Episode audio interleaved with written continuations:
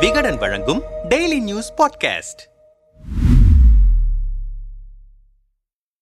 கடந்த மக்களவைத் தேர்தலில் ஒரே ஒரு தொகுதியை இழந்துவிட்டோம். இந்த முறை நாற்பது தொகுதிகளையும் வெல்ல வேண்டும். அதற்கான கட்டமைப்பை உருவாக்குங்கள். வலுவான கூட்டணியுடன் தான் போட்டியிடுவோம். கூட்டணி தொடர்பாக தேர்தல் நேரத்தில் நான் பார்த்துக் கொள்கிறேன். நீங்கள் அடிப்படை பணிகளை மேற்கொள்ளுங்கள் என கட்சியின் மாவட்ட செயலாளர்களுக்கு அறிவுறுத்தியிருக்கிறார் தமிழக முதல்வரும் திமுக தலைவருமான மு ஸ்டாலின். கட்சியின் தலைவர் செயலாளர் பொருளாளர் உள்ளிட்ட தலைமை கழக நிர்வாகிகள் தேர்வு உள்ளிட்ட பல நிகழ்வுகளில் இதே கருத்தை தொடர்ந்து வலியுறுத்தி பேசுகிறார் மு ஸ்டாலின். கடந்த இரண்டாயிரத்து பத்தொன்பது நாடாளுமன்ற தேர்தலில் ஐக்கிய முற்போக்கு கூட்டணியில் திமுக காங்கிரஸ் சிபிஐ சிபிஎம் விடுதலை சிறுத்தைகள் MDMK Indian union Muslim league உள்ளிட்ட பல கட்சிகள் இணைந்து தேர்தலை சந்தித்தன.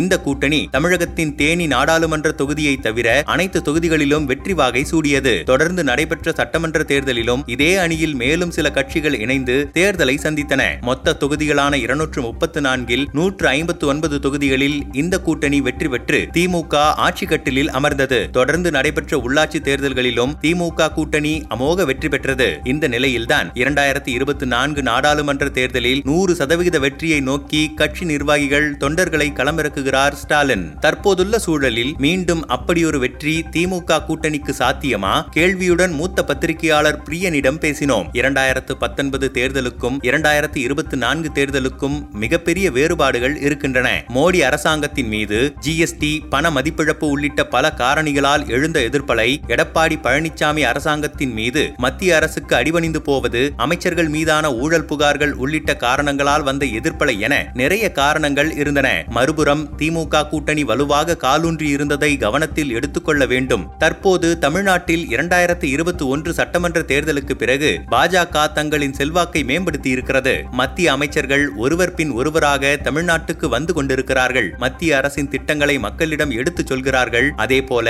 திமுக மீது கடுமையான விமர்சனங்களை முன்வைப்பதன் மூலமாகவும் ஒரு வாக்கு வங்கியை உருவாக்க பார்க்கிறார்கள். இத்தனை சவால்கள் இருக்கும் போது இதே கூட்டணியை தக்க வைத்துக் கொண்டாலும் திமுக கூட்டணி நாற்பது இடங்களில் ஜெயிப்பது என்பது எளிதான காரியமல்ல. கடுமையாக உழைத்தாலன்றி அந்த இலக்கை எட்ட முடியாது என்கிறார் அவர். திமுக கூட்டணி வலுவானதாகவே இருக்கிறது. அதில் இன்னும் சில கட்சிகளும் இணையவிருக்கின்றன. அதனால் நிச்சயமாக நாற்பது தொகுதிகளில் வெல்வதற்கு வாய்ப்புகள் அதிகமாக இருக்கின்றன என்கிறார் அரசியல் விமர்சகர் ரவீந்திரன் துரைசாமி. மேலும் அவர் உதயநிதி ஸ்டாலின் மூலமாக கமலஹாசன் திமுக கூட்டணிக்குள் வரவிருக்கிறார். மக்கள் நீதி மையம் எடுத்திருக்கும் இரண்டு புள்ளி ஐந்து சதவிகித வாக்குகளும் திமுக கூட்டணிக்கு வலு சேர்க்கும். அதே போல மூன்று புள்ளி எட்டு சதவிகித வாக்குகள் எடுத்த பாமகவும் திமுகவை நோக்கி நகர்கிறது. அதனால் இந்த கூட்டணி இன்னும் வலிமையாகிக் கொண்டிருக்கிறது. ஆனால் எதிரணி சிதறுண்டு இருக்கிறது. எடப்பாடியும் பன்னீர்செல்வமும் இணைந்துதான் அதிமுகவுக்கு முப்பத்து மூன்று சதவிகித வாக்குகள் கிடைத்தன. பன்னீரை கட்சியை விட்டு நீக்கியதன் மூலம் அவர் சார்ந்த சமூக வாக்குகள் கிடைக்காது. அதனால் திமுகவுக்கு சாதகமாக ஓர் அரசியல் சூழல் உருவாகி இருக்கிறது என்றார். இது குறித்து திமுகவின் செய்தி தொடர்பாளர் சிவ ஜெயராஜிடம் பேசினோம். எதிர்க்கட்சியாக இருந்தபோதே பலமான அதிமுகவை வீழ்த்தி முப்பத்து ஒன்பது இடங்களில் வெற்றி பெற்றோம். இப்போது ஆளுங்கட்சியாக பல்வேறு சாதனைகளை செய்திருக்கிறோம். இன்னும் எங்கள் கூட்டணியில் பல கட்சிகள் இணையவிருக்கின்றன.